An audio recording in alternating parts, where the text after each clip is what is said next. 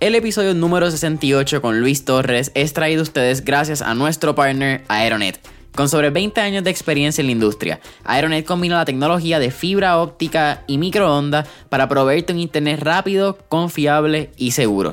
Si hay algo que nos hemos dado cuenta durante la pandemia, es la necesidad de un buen proveedor de internet, de esos que no te fallan para que no seas la persona que está entrando y saliendo de su videollamada cada 5 minutos porque se le cayó el internet. Si ese es tu caso y te sientes identificado, Aeronet es la solución para ti. Accesa ya a aeronetpr.com para que veas la variedad de soluciones que Aeronet provee tanto para tu empresa, pequeño o mediano negocio o tu hogar. No te olvides, aeronetpr.com.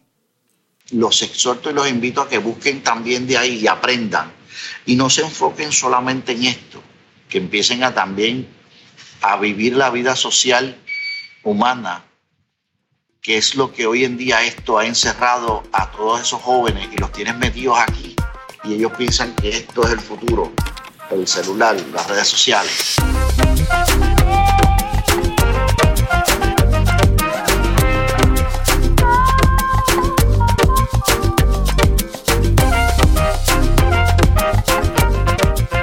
La que hay familia? Mi nombre es Jason Ramos y bienvenido a Mentores en Línea, un podcast donde hablamos con los empresarios e influencers responsables por las marcas más destacadas, para que así conozcas quiénes son tus mentores en línea. Y en el episodio de hoy me acompaña Luis Torres, quien es el cofundador de Engine for Coworking Space, donde también se encuentra el primer 5G en NBO, NB-IoT Open Innovation Lab en Puerto Rico y Las Vírgenes. Así que Luis, para mí es un placer tenerte aquí hoy. Gracias, gracias, gracias. Este, un placer, placer estar contigo y que me diera la oportunidad de, compartir un ratito aquí contigo. Oye, el placer es todo mío. Como estábamos ahí hablando rapidito al principio, hemos tenido dos grandes entrevistas que te han puesto como un caballote en lo que es el ecosistema aquí de tecnología. Así que para mí es un placer tenerte aquí hoy. Cuéntame un poquito quién es Luis, cómo nace Engine 4, tu background. Tienes un background bien interesante. Estuve escuchando que antes de tecnología también hacías party. Y por ahí es donde conoces a una de nuestras últimas entrevistas, así que vamos a darle. Sí, sí, sí, es verdad, es verdad. Este, pues mira, yo antes de estar en esto de la tecnología, pues obviamente yo estudié ciencias de computación y electrónica de aviación. Eh, trabajé para grandes marcas eh, como técnico de computadora eh, para eso del 90 y yo te diría que el 95, 95 eso era complicado. Entonces de ahí seguí este, corriendo, aprendiendo cosas de tecnología, seguí estudiando, seguí este, entré a manejar unos centros de servicio de tecnología de celulares también. Este, representaba Samsung, LG, Motorola, las diferentes compañías a nivel de garantía. Pues. Para ese entonces estaba con la gente de Claro, América Móvil, eh, pero como contratista independiente. O sea, nosotros era, yo le corría centros de servicio a él este, 18 de ellos alrededor de la isla. Eh, también trabajé directamente, obviamente, con las marcas. Este, fui parte también del proyecto ARA, que fue una oportunidad que se me dio de compartir con ellos, que era el teléfono famoso de Google, que se hacía como en pedazos de bloque. Pero ese, ese, ese, ese proyecto nunca, nunca volvió a, a, a, a, continuar, como que se quedó en el limbo. Este, pero también fui parte de la garantía de los Nexus de Motorola y LG como centros de servicio de ellos, iPhone también, pero directamente a la empresa. O sea, no era un centro como estos tradicionales que hay en Puerto Rico de reparaciones de celulares. Aquí se cubrían procesos de garantía y trabajábamos con los equipos de ingeniería de cada empresa. Eh, ahí aprendí bastante de todas estas cosas de comunicaciones eh, obviamente eh, entré en ese nicho en el boom, en el lanzamiento del primer iPhone, cuando eh, fue en el 2007. ahí me, empezó mi trayectoria entrenando con teléfonos directamente, como te mencioné, a todas estas marcas y cogiendo entrenamiento con ellos y certificaciones como técnico oficial de, de las marcas para la parte de teléfonos celulares.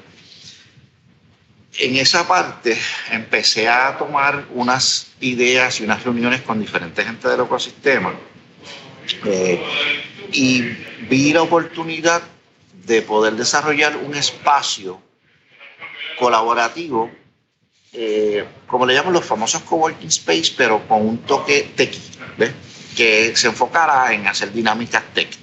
Eh, obviamente mis primeras reuniones inclusive fueron un piloto 151, porque ayer era que nos estábamos reuniendo en el viejo San Juan.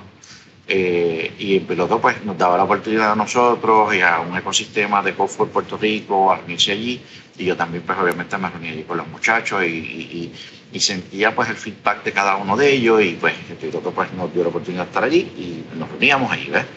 ¿Qué pasa? Que en esa trayectoria de, pues yo dije, pues contra, si yo monto un espacio colaborativo pero que tenga cosa técnica, decía yo, pues pues me tiré esa, esa, esa, maroma y en el espacio donde yo estaba trabajando, desarrollando la parte de los teléfonos, pues me, puse a experimentar, a hacer eventitos allí, a cuadrar cosas y, y, fui como que dándole el toque a la comunidad. En ese entonces, el alcalde de Bayamón estaba buscando, estaba bregando con diferentes tipos de compañías para que lo ayudaran a ver cómo él podía también crear ecosistemas de estudiantes y un espacio para que los estudiantes compartieran y se desarrollaran startups y diferentes cosas, ¿verdad? Pues gente de la DEL eh, en Engine, en el primer invento mío de Engine 4.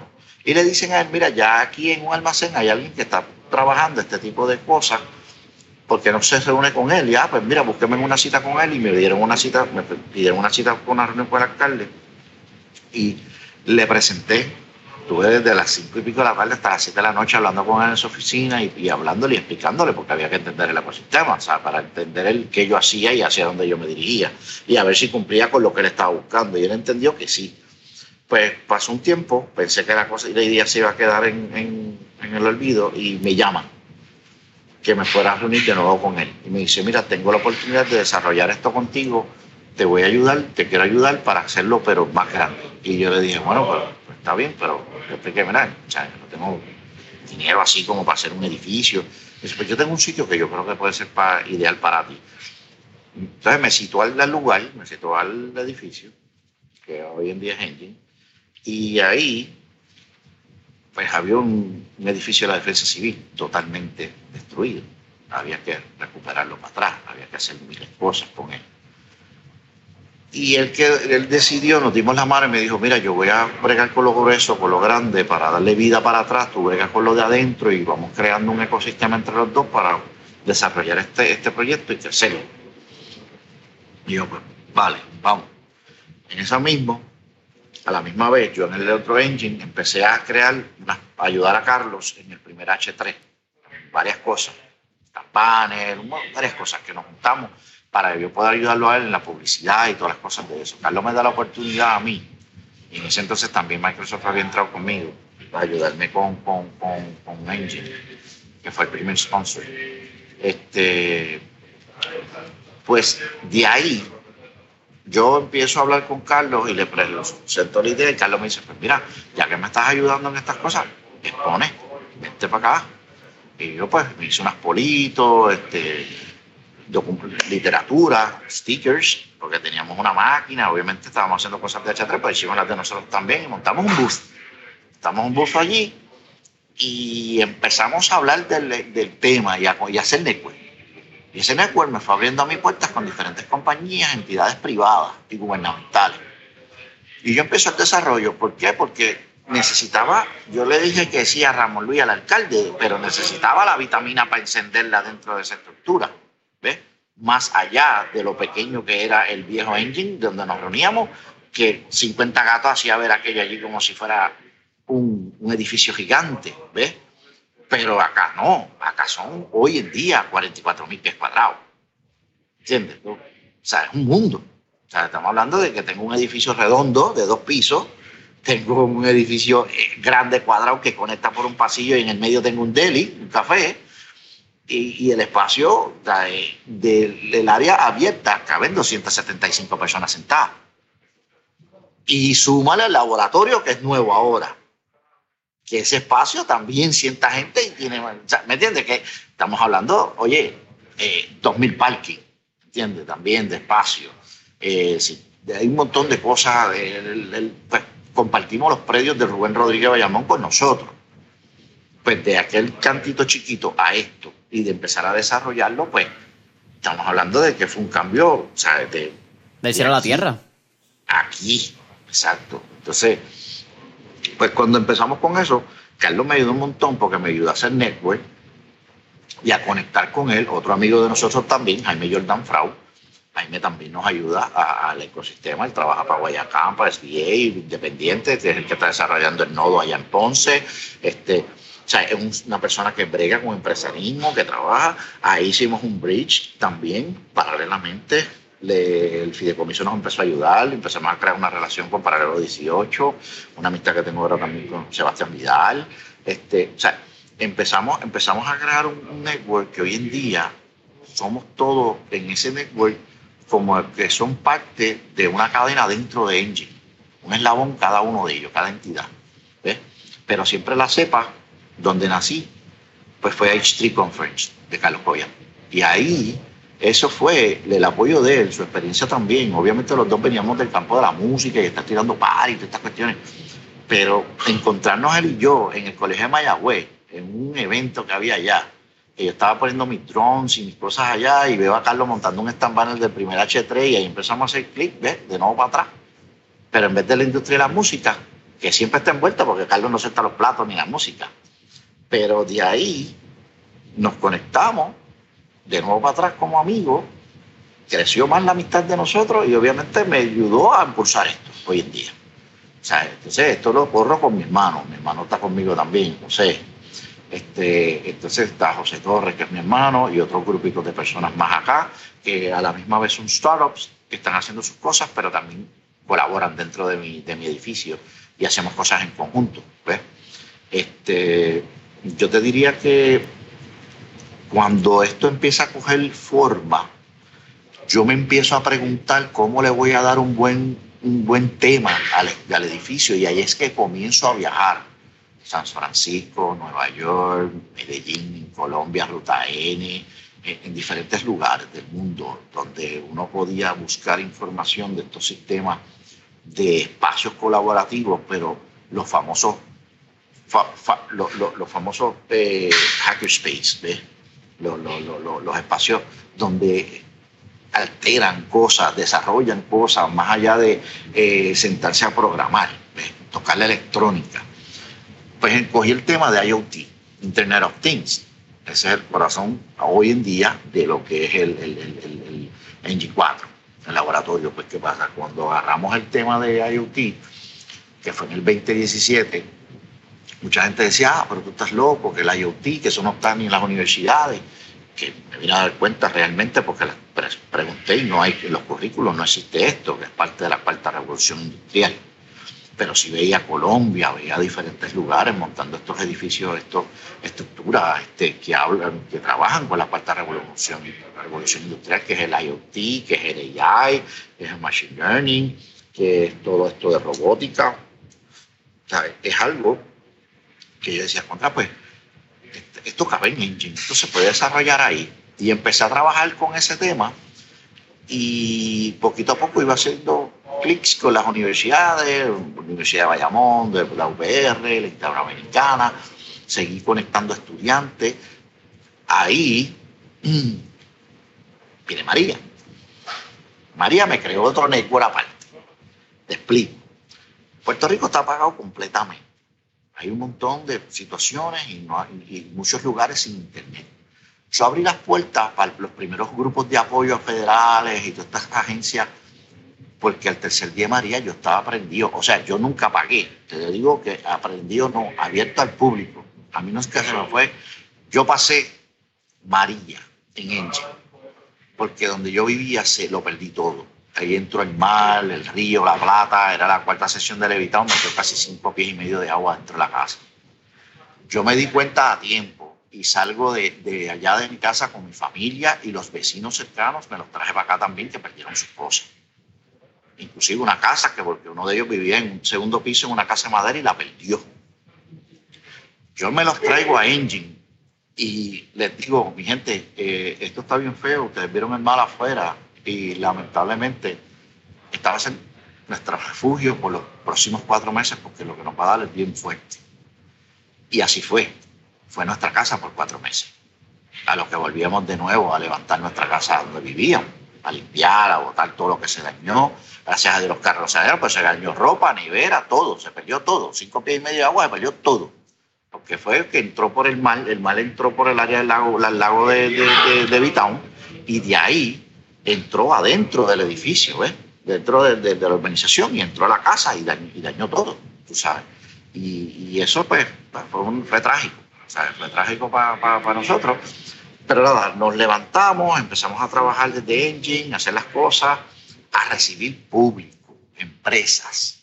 Entonces se convirtió en un resilient hub de la noche a la mañana sin querer. Microsoft, federales, empresas como Woodenberg, eh, Carlos Cobian estuvo aquí porque lo perdió todo en su oficina, eh, Space Rhino, todas, estas empresas de tecnología, de gamers, de todo aquí, 175 personas todos los días viniendo a trabajar, a conectarse en mesas y sillas para poder prender su ecosistema para atrás, en la, en la parte privada y decirle al mundo, hello, estamos bien, estamos trabajando, estamos aquí. ¿Ves? ¿Qué pasa? De ahí sigo la trayectoria, todo sigue pasando el tiempo, ya María se va quedando atrás, Puerto Rico se está levantando completo, obviamente pasó un tiempito chévere. Eh, pues en ese momento pues empezamos a desarrollar la construcción del laboratorio con, de, con silanes este, reciclados de María, todo ese tipo de, de estructuras, se desarrolló algo bien chévere. ¿Qué pasa? Llegan los temblores, ya eso pasa un, ya esa inauguración pasa una tercera etapa. O sea, a un tercer lado, porque obviamente el país hay que seguir trabajando, la ayudar a la azul, se entendió eso, pero a la misma vez seguíamos trabajando nosotros, ordenando equipos y todas estas cosas, los equipos llegando y acomodando en la zona. Empieza el, empieza el virus. Ahí hay unos 3D printers dentro del laboratorio en cajas grandes, industriales, y varias entidades como T-Mobile, Walmart, Banco Popular y Toyota nos mandaron más. O sea, nos compraron printers adicionales y los mandaron para donde nosotros. ¿Sabes? Entonces, ¿qué pasa? Y empezamos a hacer, Vicente y yo, los chismas. ¿Ves? Y cuando empezaron a hacer los chismas, Vicente y yo, con María Laura, su esposa, pues empezamos a coger el auge de nuevo para atrás, que el Comisario de Ciencia nos conecta, nos empieza a ayudar también con el dinero de la materia prima, y volvió de nuevo Engine 4 en revolú de una pandemia, activarse y ayudar a la población. Nosotros impactamos más de 58 hospitales, 40 y pico CDT, hospitales de Nueva York, hospitales de la Florida, ¿sabes? que ayudamos al ecosistema. También trabajamos esto con los printers de resina médica líquida.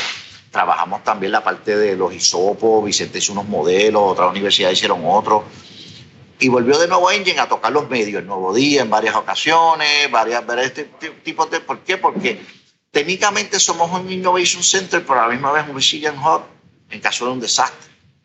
Nos convertimos en esa época del, del virus en un Respawn Innovation Lab. ¿Por qué? Porque estamos innovando y buscando las alternativas de cómo desarrollar cosas, porque el mundo estaba parado, pues teníamos que proteger a los médicos.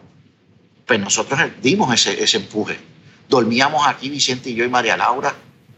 Los doctores nos traían comida a nosotros de cada rato y nos traían desayuno, wow. eso, porque eso fue algo que, que, para ellos los estamos ayudando a protegerse, ¿entiendes? Y eso fue un acto que nosotros no estábamos con nosotros. Sí, el fideicomiso nos entregaba dinero a nosotros para comprar la materia prima, pero nosotros ninguno estaba facturando todas esas horas y esos días que estábamos durmiendo aquí preparando más para dárselo al pueblo de Puerto Rico, a, la, zona de frente del virus, que son enfermeras, enfermeros, doctores, doctoras, ¿ves? Los de las ambulancias, algunos que otros policías también que ayudamos. Pues eso fue una parte ahí. ¿Qué pasa? Ahí, pues, pues volvimos de nuevo, tocamos los medios, Vicente y yo y, varias, y, el grupo de trabajo, María Laura, eh, con nosotros, este, y sonamos en varios medios de Estados Unidos y Puerto Rico.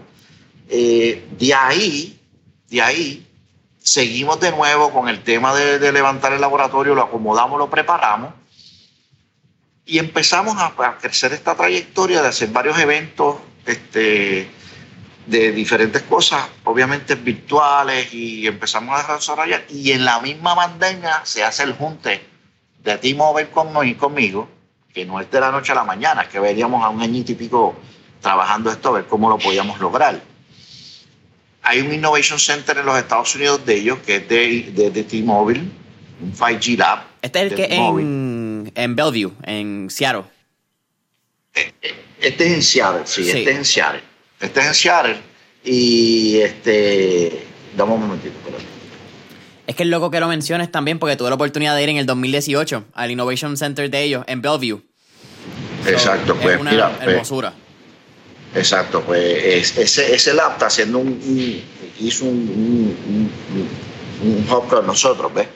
Una alianza a través de T-Mobile de acá.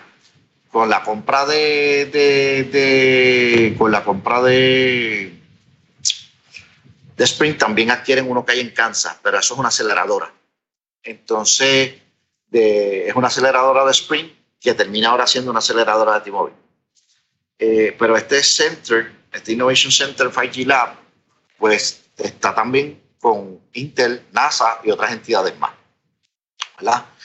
Y yo veo esto y lo analizo porque he estado en varios de ellos en diferentes partes. Y yo digo, pues contra, ya que es T-Mobile, y le explico la, la dinámica T-Mobile. T-Mobile empezó a buscar información allá y a conectarse y a bregar con la situación. Y, y conectamos, hicimos clic y hoy en día pues se logró esa, esa, esa, esa alianza, pues se forma el primer laboratorio 5G, 5G, en IoT, que es la tecnología de ellos de Smart City y todo lo que tenga que ver con IoT, con nosotros. Ahora es el 5, es T-Mobile and Engine 4 5G Innovation Lab, 5G eh, MBIoT Innovation Lab. Ahí es que se, se, hace esto y ahí es que se logra tener este tipo de dinámica con unos varios enfoques, lo que es la agricultura con tecnología, que estamos trabajando en unos proyectos también, como un carro para bregar con la agricultura, drones que, bregan con sensores también y cámaras termales y para bregar con LiDAR, para trabajar con las topografías de la Tierra y todo eso. Toda esa data a través de IoT los famosos fanbots para trabajar lo que es la, la, robótica con la agricultura, el agrotech, pues también tenemos una que es los predios nuestros y estamos haciendo experimentos con eso. Eh, el MOU que firmé hace dos o tres días atrás también, que, hicimos una alianza también fuerte, finalmente más grande y más sólida con el Fideicomiso de Ciencia y Tecnología, ahora que está Sebastián Vidal como CIO también de ellos, eh, ahora la cosa va a crear una vitamina buena para el ecosistema de los tech, de la gente que le gusta esta dinámica de hardware y todo esto. Inclusive ayudamos a un centro que era el, antiguo Museo del Niño que lo adquirió un grupo de, de unas sin fines de lucro, no me acuerdo el nombre ahora mismo, pero unos bancos viejitos, pues no sé, no, no, no sé si se, pero alguien cogió el, la persona que tiene el sitio, se llama, yo le regalé los bancos técnicos, te lo voy a buscar por aquí, pero buscar por aquí ahora mismo. Se llama Evan. Artiaga. Evan se llama ese mismo. Evan Artiaga, sí. Makerspace creo que tienen allí también. Shout out a Evan, aunque no habla español, pero ajá. Sí, sí, sí, pero yo le, yo le, yo le doné a ellos, creo que fueron cuatro bancos técnicos. Los bancos técnicos que tú vas a ver allí en el Makerspace de ellos, yo se los doné porque yo adquirí unos nuevos para el laboratorio y no me cabía todo eso ahí. Pues yo le dije, ven, búscalo y yo te los regalo. O sea, no es que están rotos, era que pues, iba a cambiar un modelo, este era diferente al modelo que yo quería y yo dije, pues coge esos cuatro bancos y te los lleva y montó y me mandó esta foto.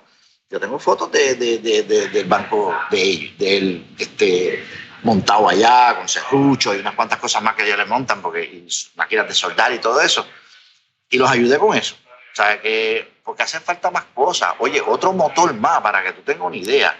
Aparte a Carlos Cobian, que fue la vitamina para que me ayudara a expulsar el coworking en Engine 4 a crecerlo y llevarlo al nivel de, de, lo que es hoy en día. Un motor motivador grande mío fueron la gente de Makerspace PR de Mayagüez. Yo, era, yo soy fanático de ellos. Ese grupito de Alex y toda esta gente de allá que son profesores y, oye, súper cool, porque ellos tienen talleres de, se llama talleres de marquesina. Y talleres de marquesina es que ellos están en un espacio allá, en un lugar, y ellos preparan cosas, o ahora con el COVID pues no se reúnen, obviamente, por seguridad. Pero te, te voy a decir algo, el día que yo crezca más de lo que yo estoy, a mí me gustaría ayudarlos a ellos a desarrollar un espacio grande allá. Porque ellos sí son de verdad friki de esto son los que me impulsaron a mí y me dieron la vitamina para crecer en este ambiente. Y yo de ellos, yo no me perdía en eventos de ellos, inclusive hicimos unos cuantos juntos acá, Raspberry Pi Jam, este, yo compartí con ellos en Mayagüez un Arduino Day, o sea, que de verdad que ellos son gente, bueno, con un gran corazón, una gran, gran motivación a ayudar a los jóvenes a que aprendan tech desde chiquitito. Porque mis programas de niños que yo hago aquí, de jóvenes, que se llama IoT, el IoT Eco, son jóvenes de 10 a 17 años.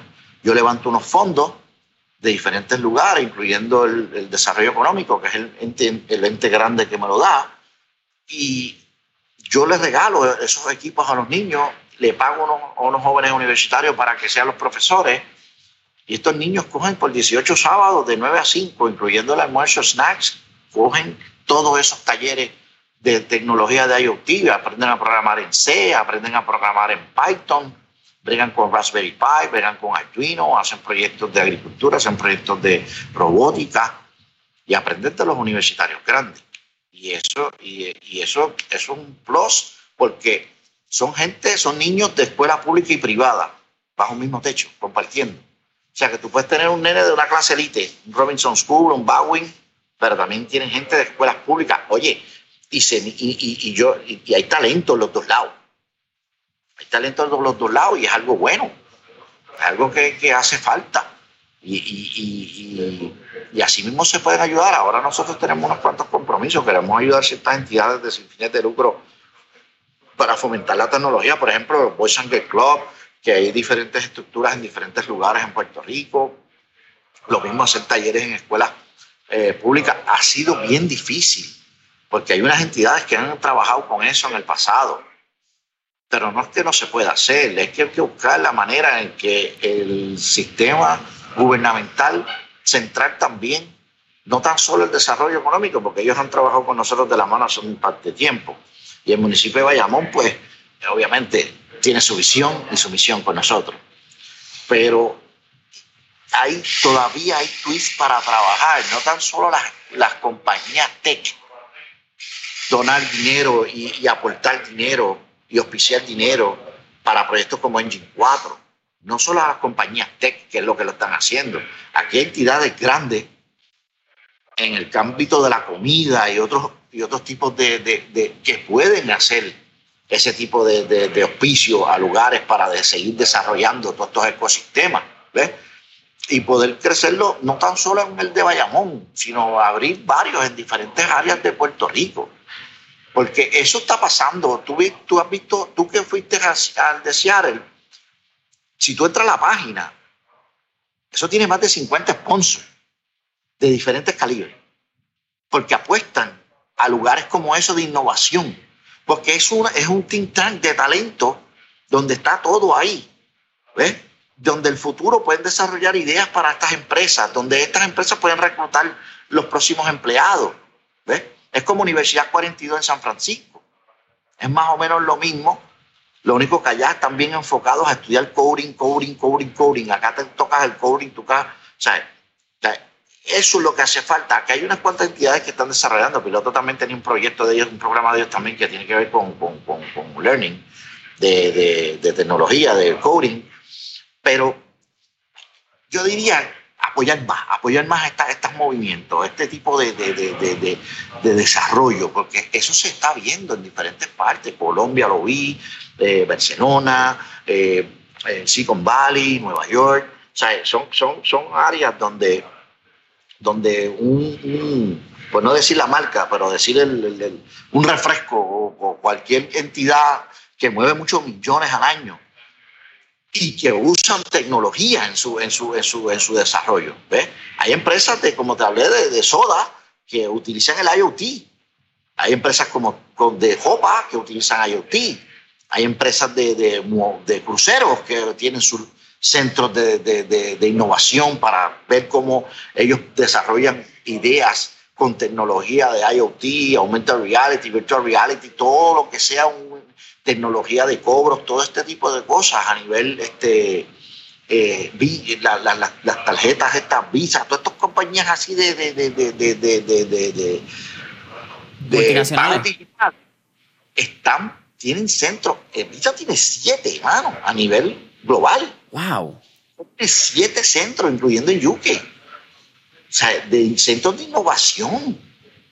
O sea, hay montones de compañías que tú te imaginas. Aquí hay una local, supermercado local que lo hace. O sea, tiene ya su grupo de cuatro gente con IoT. O sea, oye, esto me gustó tocar como quien dice la vena en el 2017, el tema de IoT, porque ahora, ahora vienen americanos de afuera ahora buscando IoT acá también y ¿sabes? buscando las, las 800 ayudas y todo esto que explota federal por todos lados, por no llevarle este tema que no son de, de punto de vista de nosotros ahora mismo, pero estamos hablando de gente que viene de afuera y pues obviamente están buscando todo este nicho ahora de lo que es el IoT y todas estas cosas a nivel de Puerto Rico.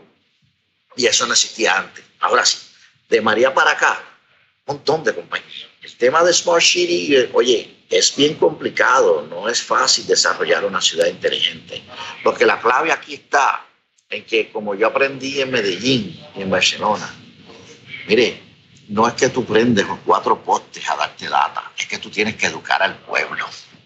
Si tú no educas al pueblo, el pueblo no va a entender por qué ese cambio abrupto va a haber para encima de ellos en, de aquí al 2025, 2030. ¿Ves? O sea, ese, ese, ese, ese, cambio para los que se quedan, obviamente eh, morirá gente, nacerán niños, este, es algo que... Pero de aquí a esa fecha van a venir muchos cambios. Mira cómo ha cambiado lo espacial de la noche a la mañana. O sea, eso, eso, eso también es otro tema. Los, famosos viajes estos espaciales, todo lo que está sucediendo, el Starlink, todo lo que es el Internet del espacio, todo lo que viene ahora con este tema de, de, cómo se conectará eso a la Tierra, cómo va a procesar, cómo ayuda el 5G eh, a nivel de Smart City, el NB-IoT, cómo ayuda también. Si me siento a hablar contigo, sacamos 30 tópicos. O sea, estamos toda la noche hablando de diferentes temas, pero sí existe un montón de venas ahora mismo a nivel de, global y que tocan Puerto Rico para empezar a bregar y trabajar en el desarrollo de la industria de la tecnología más fuerte que hace cinco años atrás. Oye, no, tú, tú, tocaste básicamente, yo creo que casi todos los puntos que yo tenía. So, esto está súper cool. ¿De dónde sale y en qué año? Bueno, vamos a hacer par de, par de puntos que mencionaste.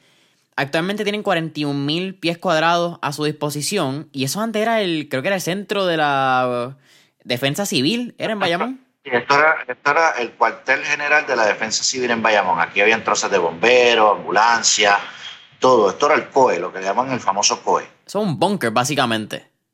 Prácticamente es un búnker, sí. Bueno, aguantó María. María no hizo ningún daño en este edificio, solamente la pintura, que obviamente es natural que la iba... Eso era una máquina de presión gigante de agua. Pero como te dije, nunca se apagó. El tercer día María yo estaba recibiendo personas aquí.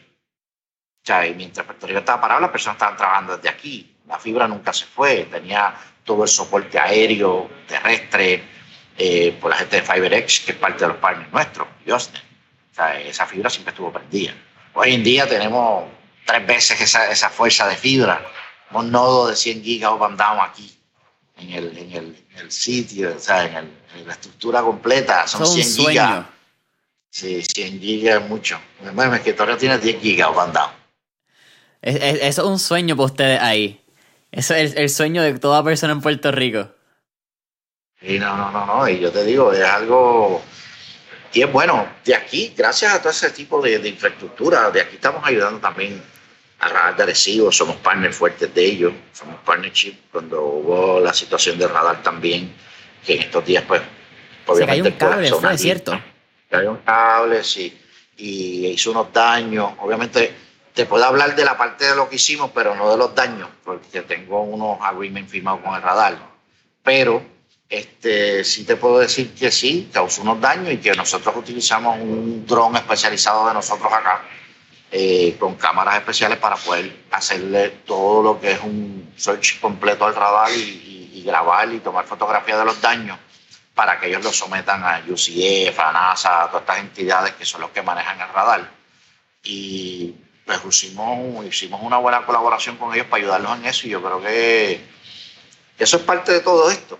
O sea, Ahora recientemente también estamos haciendo unas cuantas cosas con ellos, vienen unos buscan con ellos también de espaciales, con IoT.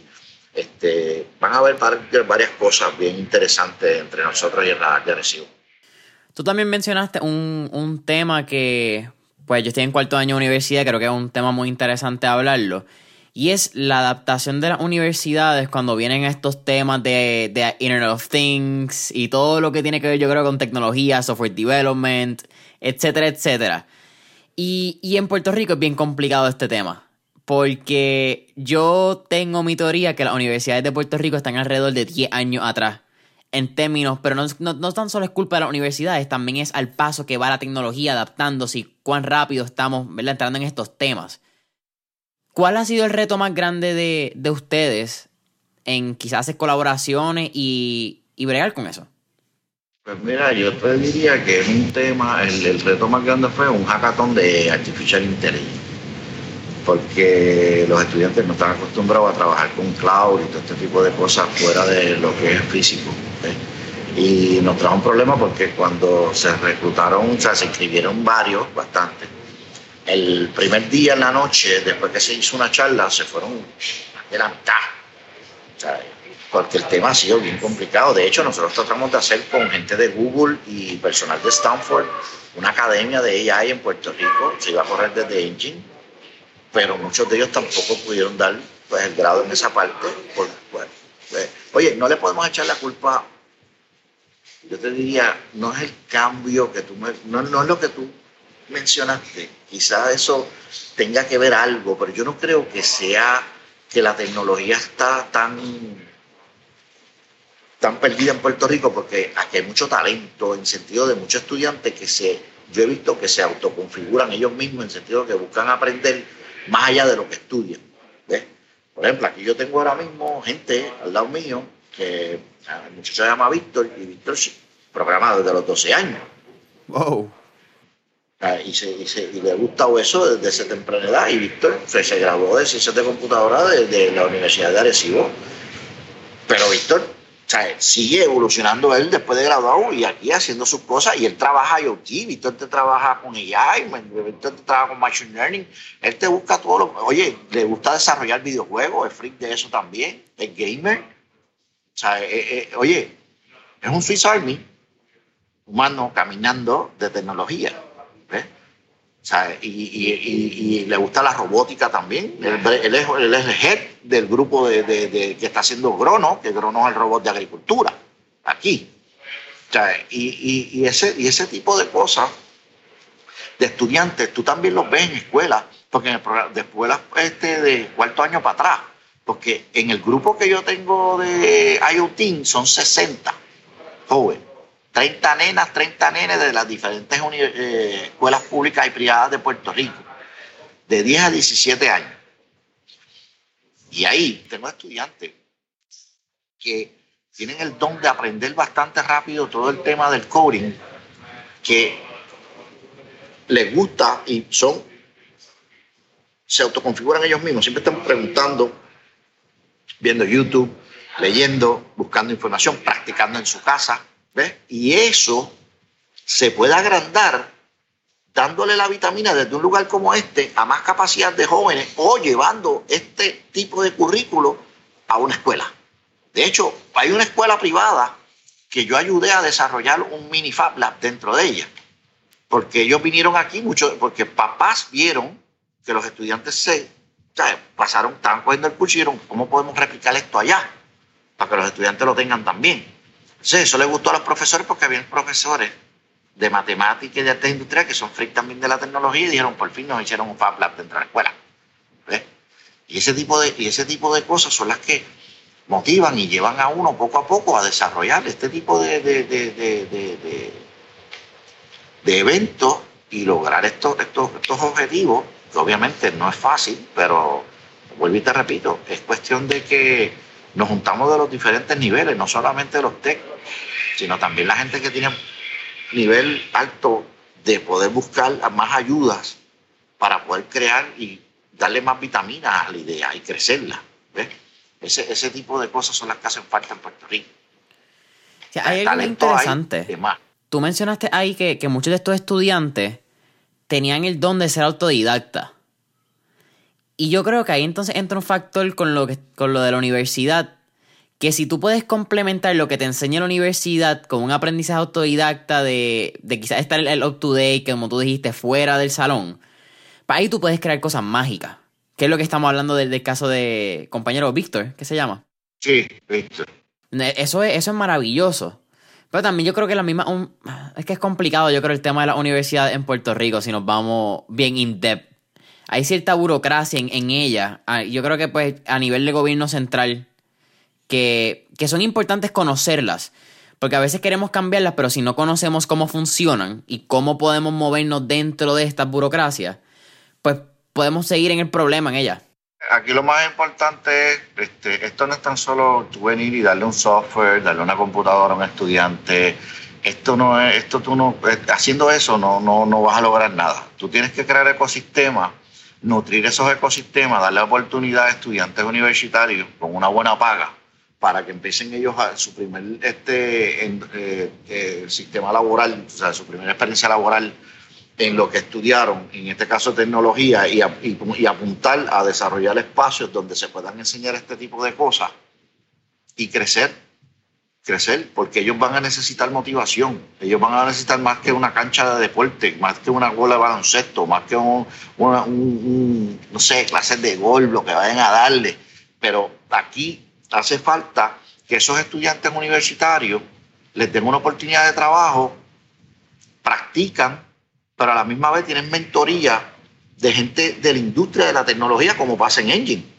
Acá los mentores míos son Packard, IBM, Microsoft, Aruba, eh, son las entidades, Intel, entidades como tal de, tecnología que ayudan a bregar. Y entonces, aparte de eso, la gente de las diferentes industrias, de las universidades, y nos juntamos y creamos un network.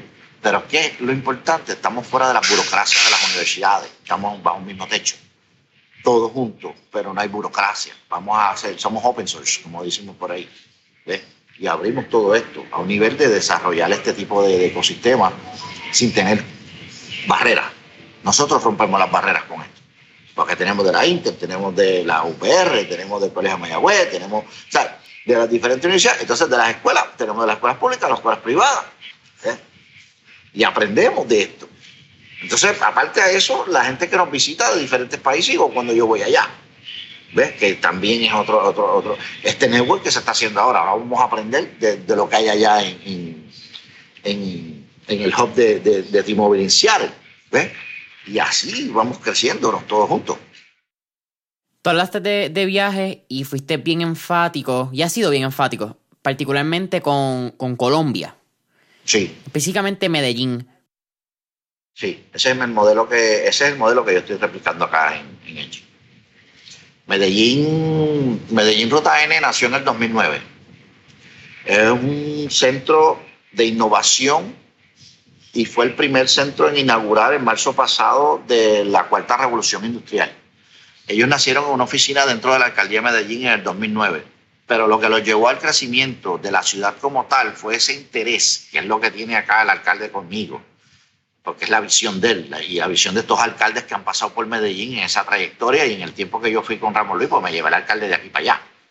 Este, estuvimos juntos, viendo la ciudad y viendo para que él palpara mi idea real allá y allá pues conoció el, sistema gubernamental, conoció también el CEO y todo el andamiaje de los jefes grandes de Ruta N, nos dieron los fundadores de Ruta N también y, y, y aprendió cómo del 2009 al 2019 ellos despuntaron una cantidad de, de, empresas de tecnología, cómo innovaron, cómo ganaron ciertos premios que han ganado de innovación, sistemas de reciclaje para recolectar eh, dinero a través de botellas que entran por una máquina y te dan redimir dinero para, para el transporte colectivo ese tipo de, cosas.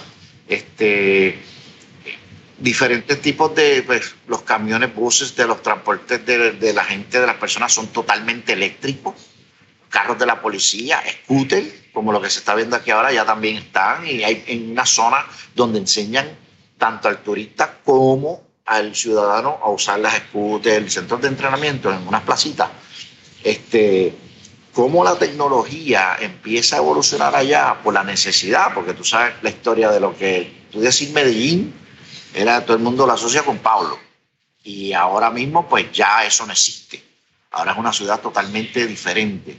Bicicletas que toman data de Amazon, que es sponsor de ellos también, eh, para recolectar data del medio ambiente y van a, AWS Cloud.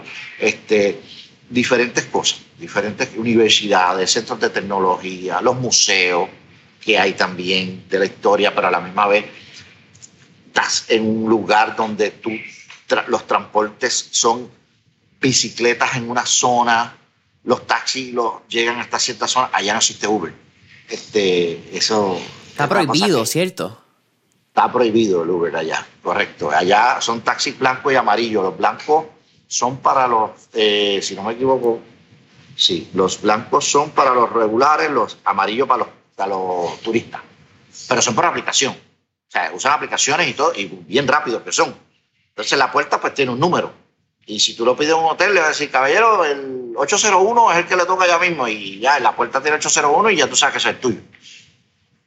Y ese tipo de cosas, este, mira, llevan tecnología envuelta. ¿sabes? Este, las universidades, oye, de verdad que cambió mucho, pero mucho, mucho. Este, y así no está Barcelona, pero el modelo mío es N. ¿Por qué? Porque Engine nació prácticamente, sí nació en H3, pero nació con una ayuda de fuerza del municipio de Bayamón. Y Ruta N pasó igual. Nació con una fuerza de ayuda del municipio de Medellín, de la alcaldía de Medellín. ¿Ves? Es más, yo salí mucho más adelantado. Ellos empezaron en una oficina dentro de la, de la alcaldía. A mí me dieron un edificio.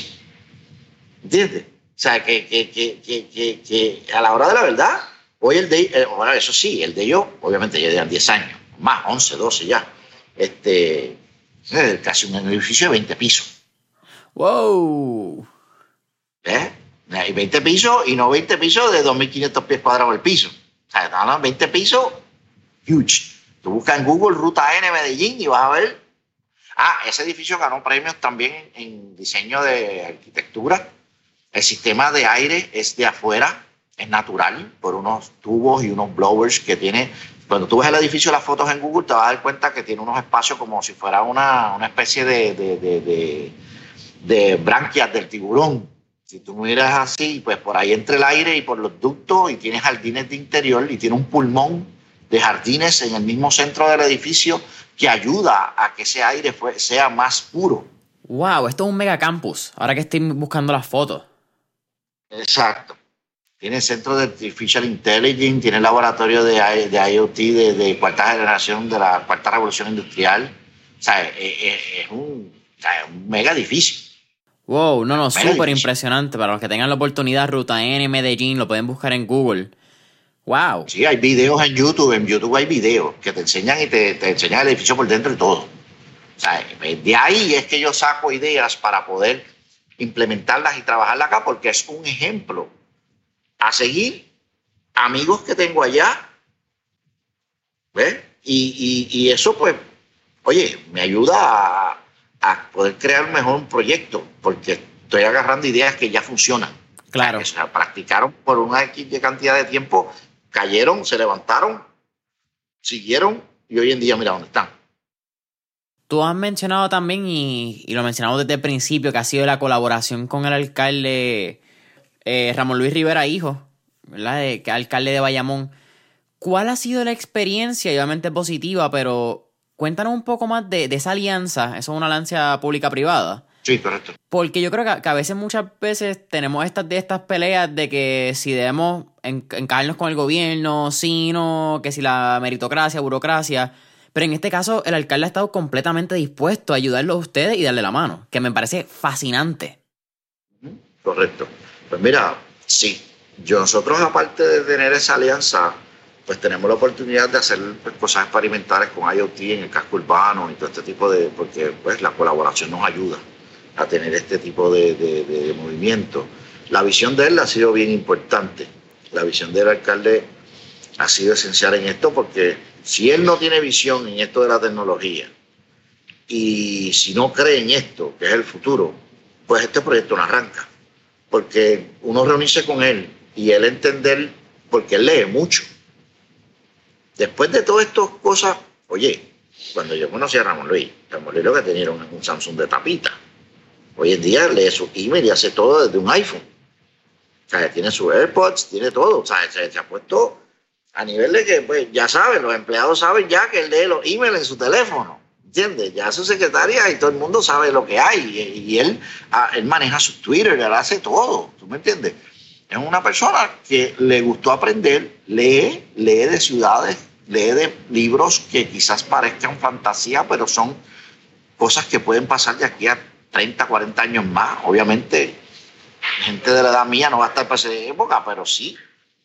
Oye, todas estas cosas que pasan de Elon Musk, todo, él lee todo eso. O sea, a él le gusta eso.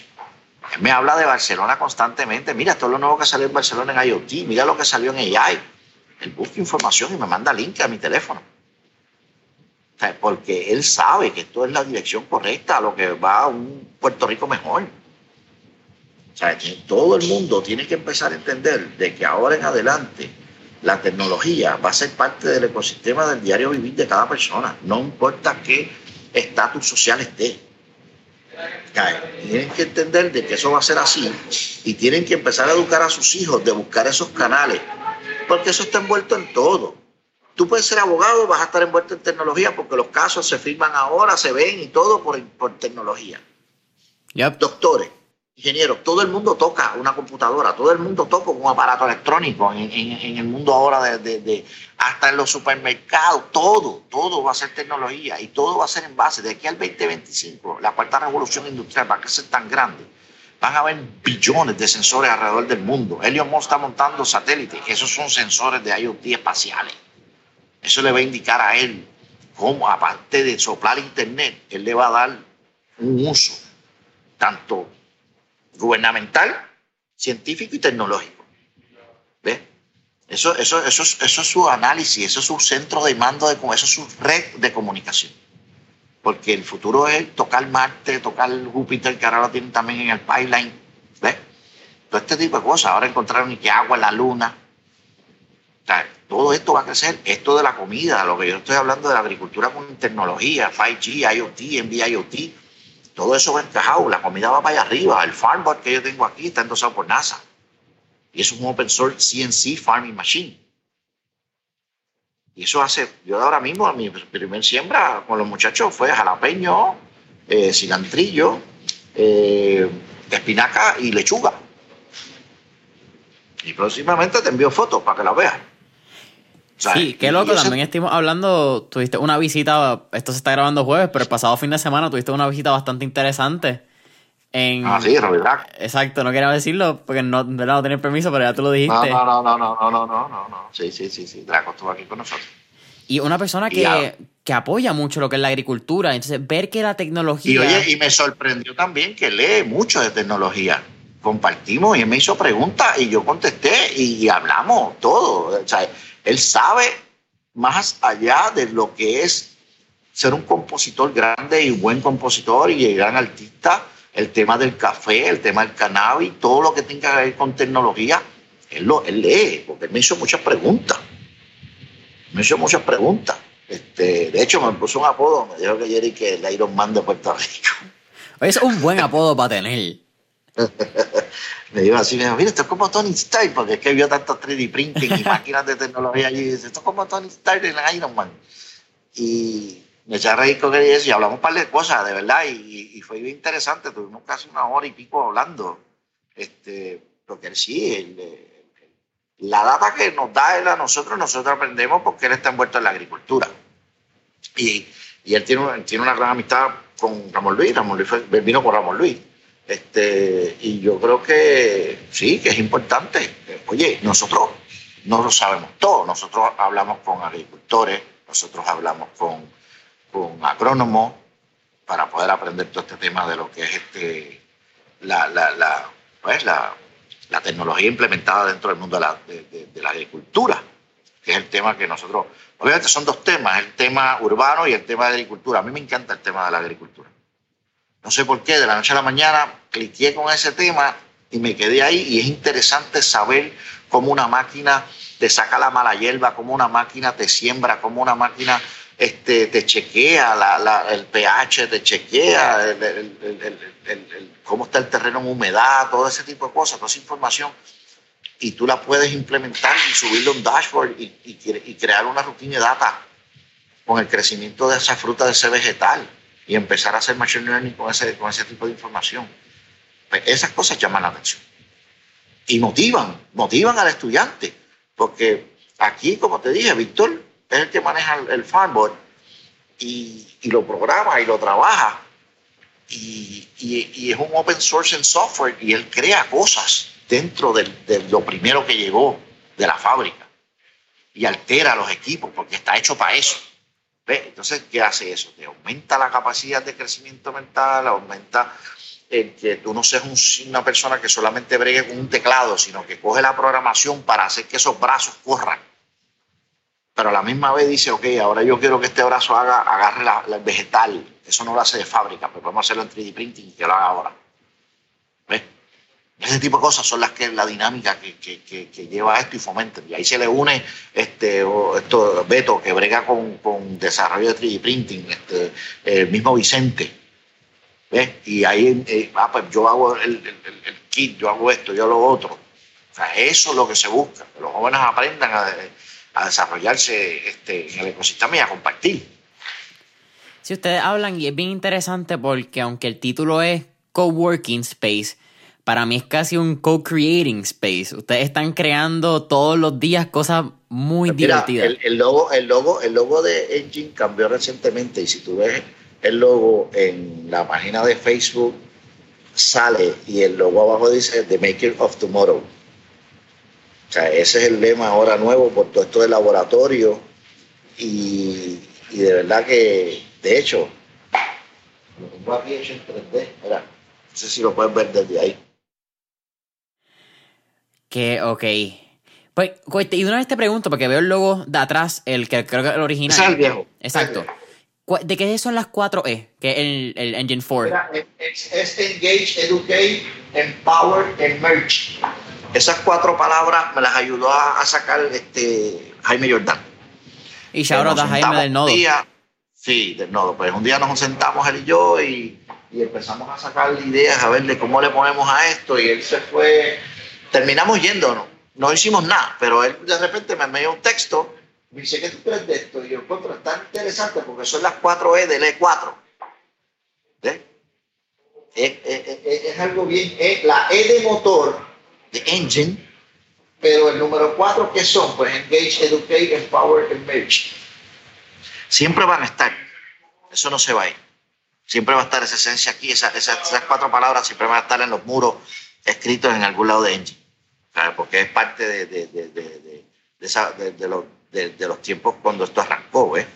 Pero pusimos de Maker of Tomorrow ahora el nuevo logo, porque tiene esas cuatro cosas, ¿ves? Pero tiene el toque de la creación en tecnología de los jóvenes universitarios y jóvenes de escuelas regulares, escuelas públicas privadas.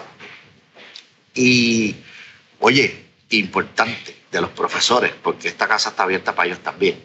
Esto no es nada más que para los estudiantes. Los profesores también necesitan aprender.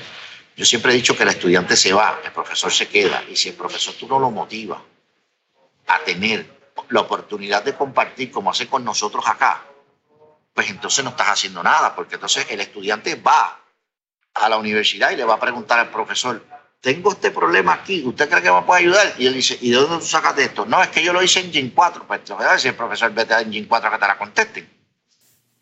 ¿Ves?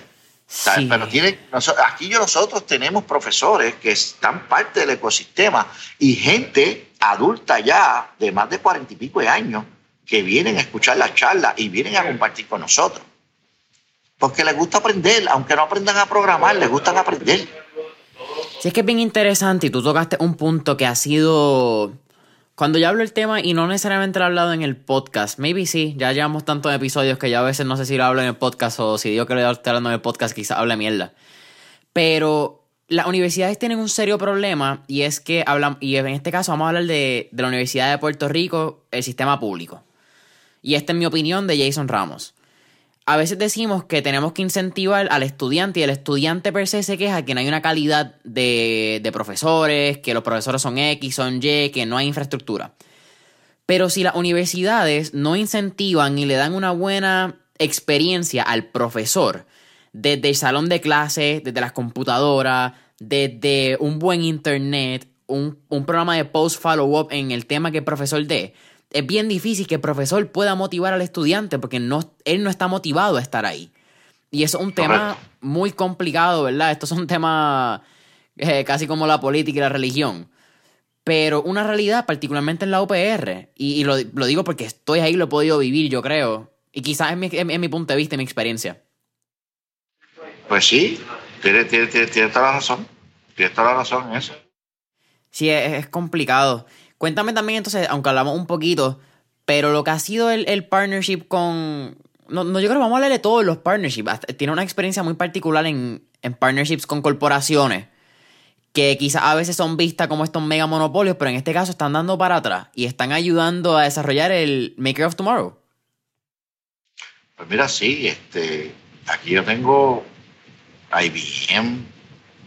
Obviamente el partner grande, grande mío es T-Mobile en este momento por lo del 5G en VIOT. Este, ese es el partner número uno de nosotros. Pero nosotros aquí tenemos Evertech, IBM, Microsoft, Hewlett Packard, Aruba, Intel, NASA, Observatorio Arecibo, UCF, Universidad de Puerto Rico, Universidad Interamericana, ¿sabes? Eh, College, este, ¿quién más? Tenemos por ahí que ah, eh, hasta la gente de Office Furniture Warehouse son amigos de nosotros y son partners también. Si te das cuenta, las sillas son, son de allí. O sea, hay diferentes, o sea, Rico, la empresa Rico también de pantalla. Este, eh, pues, acá, pues en el ecosistema, pues obviamente en el área de, empresas, pues está Diamond Bike, está Mío, está Tiquetera, está Trade Marketing, ¿sabes? Ese en el ecosistema empresas que están generando bastante dinero. Shout a José Alejandro de Damon Byte.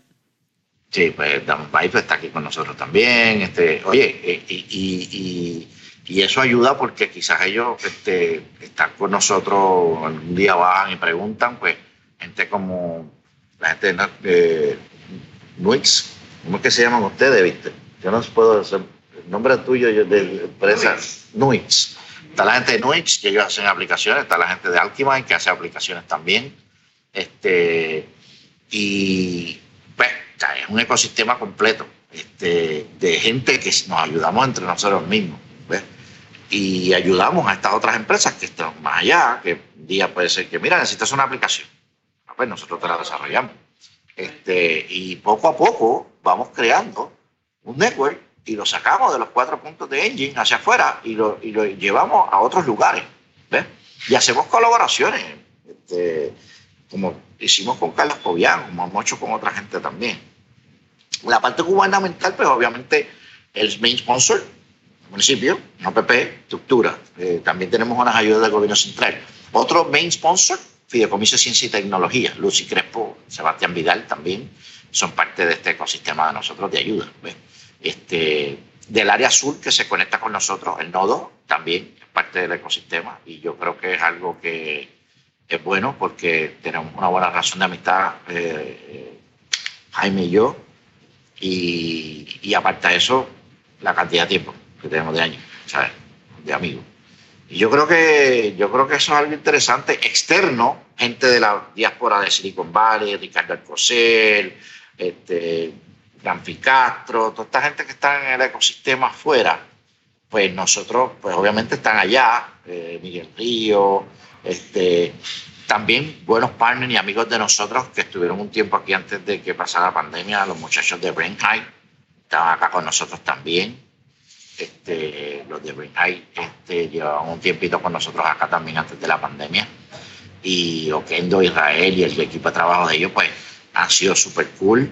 Eh, eh, Aldobreano de Scooter hizo unas presentaciones aquí, lo conozco, hicimos un proyecto junto él y yo, mandamos unos nenes de 14 años de edad Silicon Valley a tener una experiencia allá y tuvieron un tiempo en verano en, en Gifty donde estaba Aldo y también eh, yo le mandé unas unidades a Aldo también para unas pruebas de teléfono para la aplicación de Gifty cuando estaba en el campo de la tecnología ya de, celulares y a la misma vez haciendo el Engine Fluid, que desde ahí que conozco a Aldo.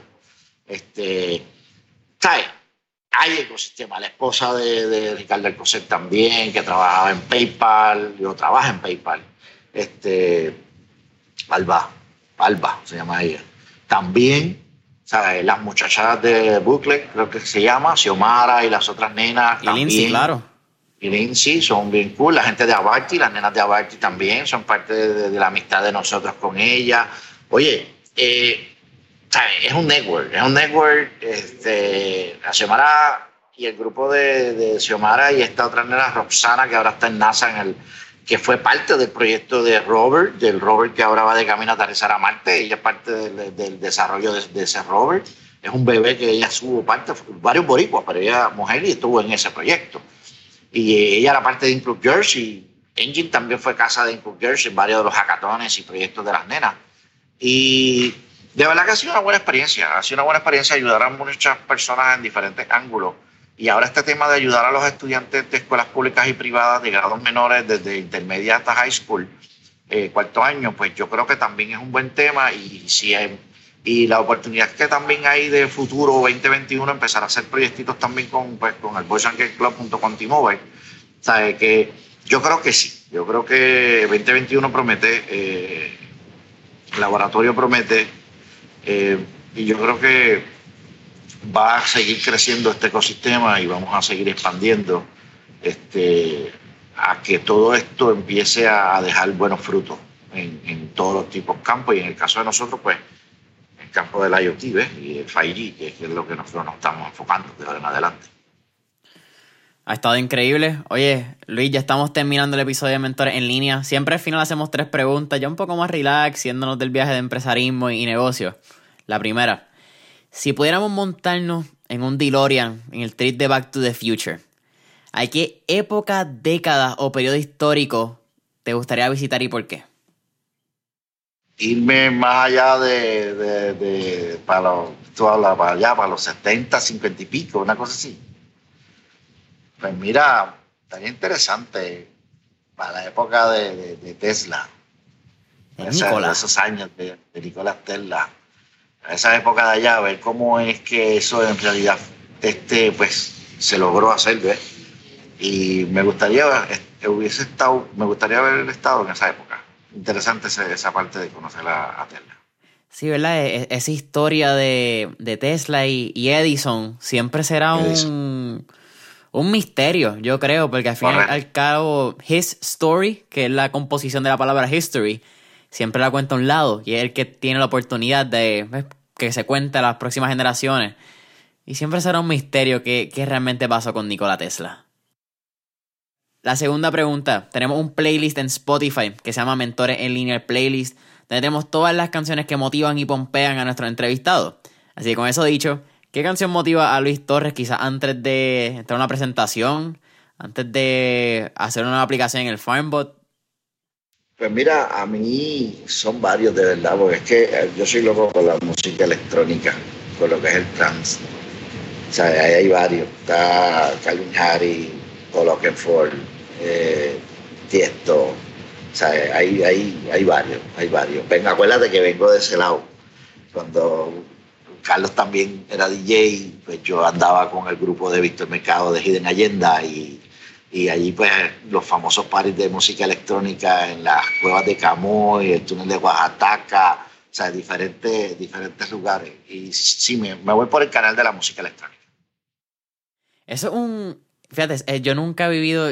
Soy fan de la música electrónica. Yo creo que mi sueño, una vez acabe la pandemia, no es ni mi sueño, pero me falta un rave, falta un buen parisito.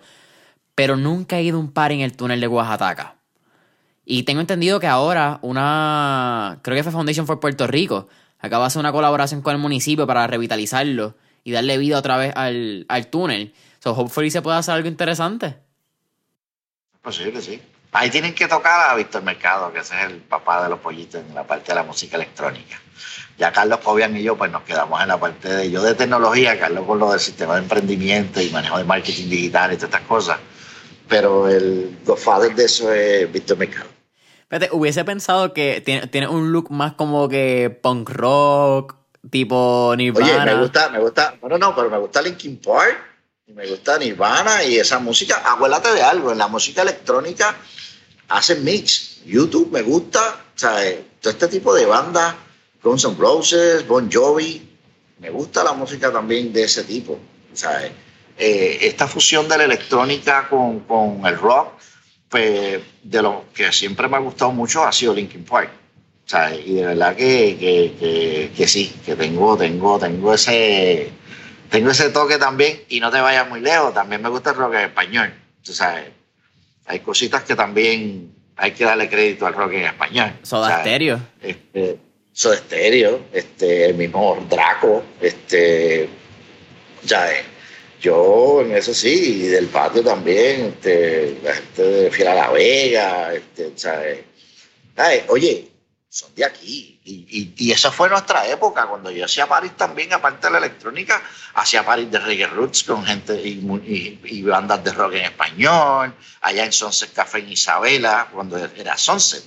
Este, ¿Sabes?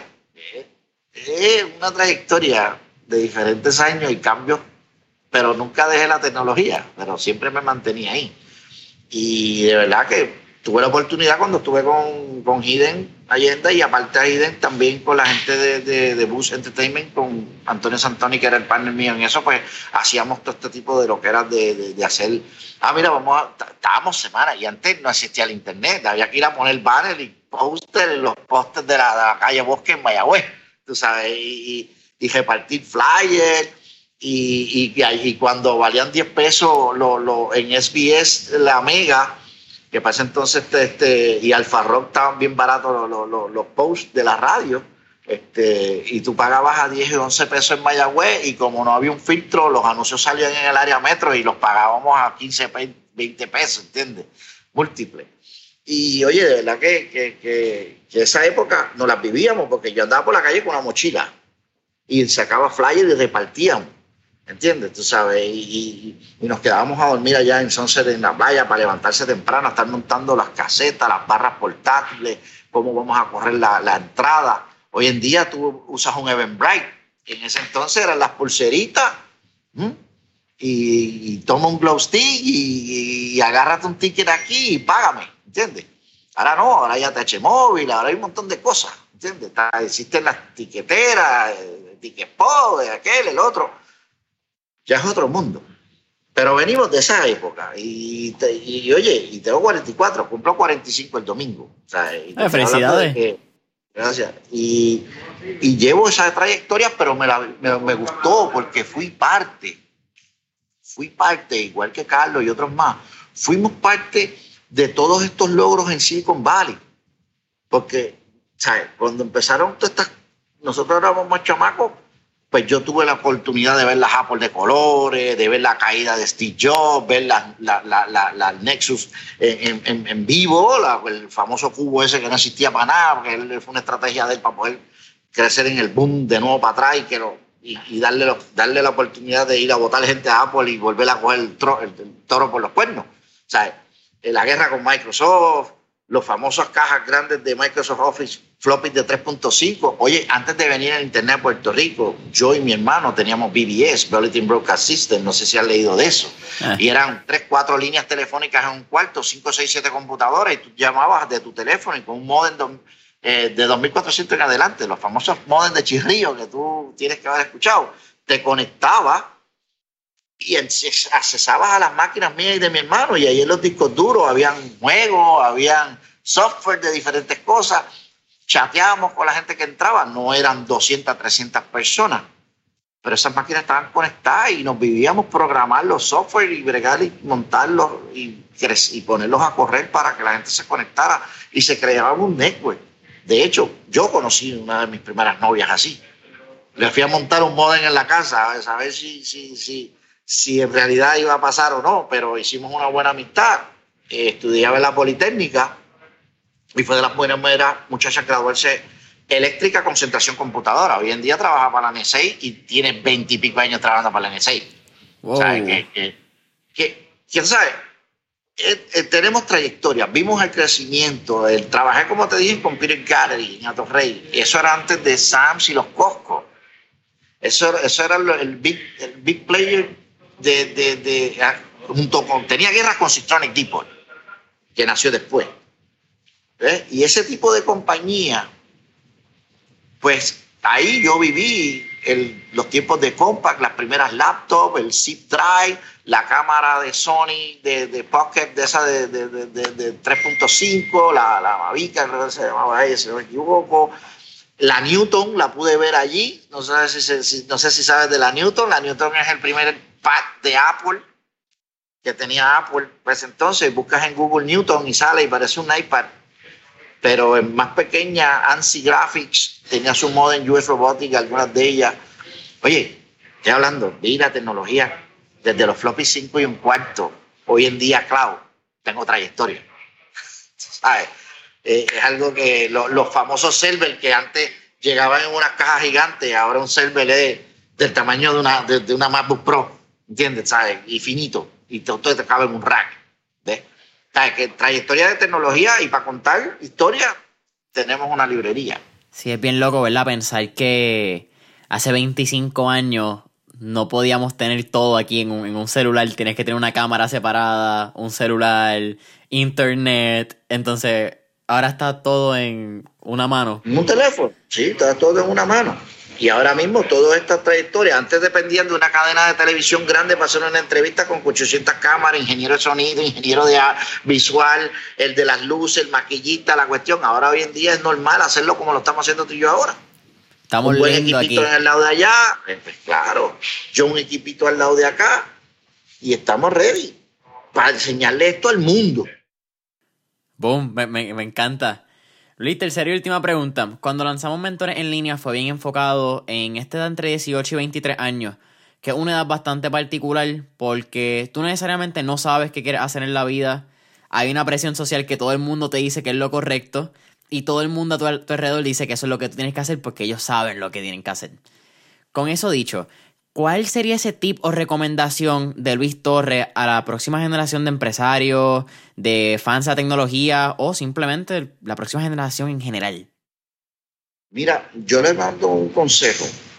Yo sé que la tecnología es una evolución que cambia día a día, es grande, pero también que indaguen al pasado y tomen en cuenta que de ahí surgió lo que hoy en día ellos están parados me explico.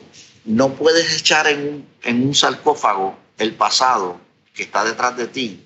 Los exhorto y los invito a que busquen también de ahí y aprendan. Y no se enfoquen solamente en esto, que empiecen a también a vivir la vida social humana, que es lo que hoy en día esto ha encerrado a todos esos jóvenes y los tienes metidos aquí y ellos piensan que esto es el futuro, el celular, las redes sociales. Oye, si es el futuro, pero no te dañen la vida tuya entera. Y amarrándote en el nicho de estar conectado a un aparato electrónico, empiezas a tocar bases con tus amigos, con tu físico. Eso también. Obviamente sabemos que está la pandemia y tenemos que tener nuestro, nuestro, pues, nuestra seguridad para nosotros mismos. Pero oye, una vez se acabe esto, busca, indaga el pasado también. Eso te va a ayudar a aprender a cómo tú vas a dar tus próximos pasos. No, no, no menosprecien a la gente que tiene mayor edad, porque en ellos vas a encontrar muchas piezas clave que te van a ayudar a entender tus próximos pasos futuros. Y yo los, eh, sí los exhorto a que sigan creciendo, que no sean empleados de nadie, que busquen alternativas para hacer su propio startup. Si les toca ser empleado, aprendan, pónganse en el jaque de, de esponja para agarrar toda esa información y aprender y a nutrirse. No, no, no, no tratar de decir yo me lo sé todo, porque ese es el problema número uno. No puedes hacer, no puedes admitir de que tú te lo sabes todo. Hoy en día yo no me lo sé todo. Yo aprendo de los jóvenes y aprendo de los viejos. O sea, de los más viejos que yo o de los mismos edad que yo. ¿Ves? Y eso es importante. Para poder crecer necesitas estar nutrido de todos los tipos de niveles sociales y de edad. Eso es bien importante. y yo creo que esa va a ser la clave del éxito de cada joven hoy en día, sea mujer o sea hombre. Boom. A familia de mentores en línea, ahí ustedes le escucharon. Luis, para mí ha sido un placer. ¿Dónde podemos conseguir los nuevos proyectos de Engine 4, website, redes sociales, promoción que tenga? Pues, pues, mira, las redes sociales estamos en Instagram, estamos en Facebook, eh, estamos en nuestra página de Facebook, ahí es donde posteamos la mayoría de las actividades. Ahora el laboratorio va a tener su propia página con sus propias redes sociales también, porque vienen unos proyectos bien interesantes para los jóvenes universitarios. Así que yo creo que eso va a ser algo que va, va a ayudar también el laboratorio al ecosistema de tecnología de Puerto Rico. Me encanta. Familia de Mentores en Línea, saben que pueden conseguir a Mentores en Línea en Instagram y Facebook. Danos subscribe, deja tu comentario y cinco estrellitas en Apple Podcast, follow en Spotify y hasta la próxima. Gracias Luis. Gracias a ti.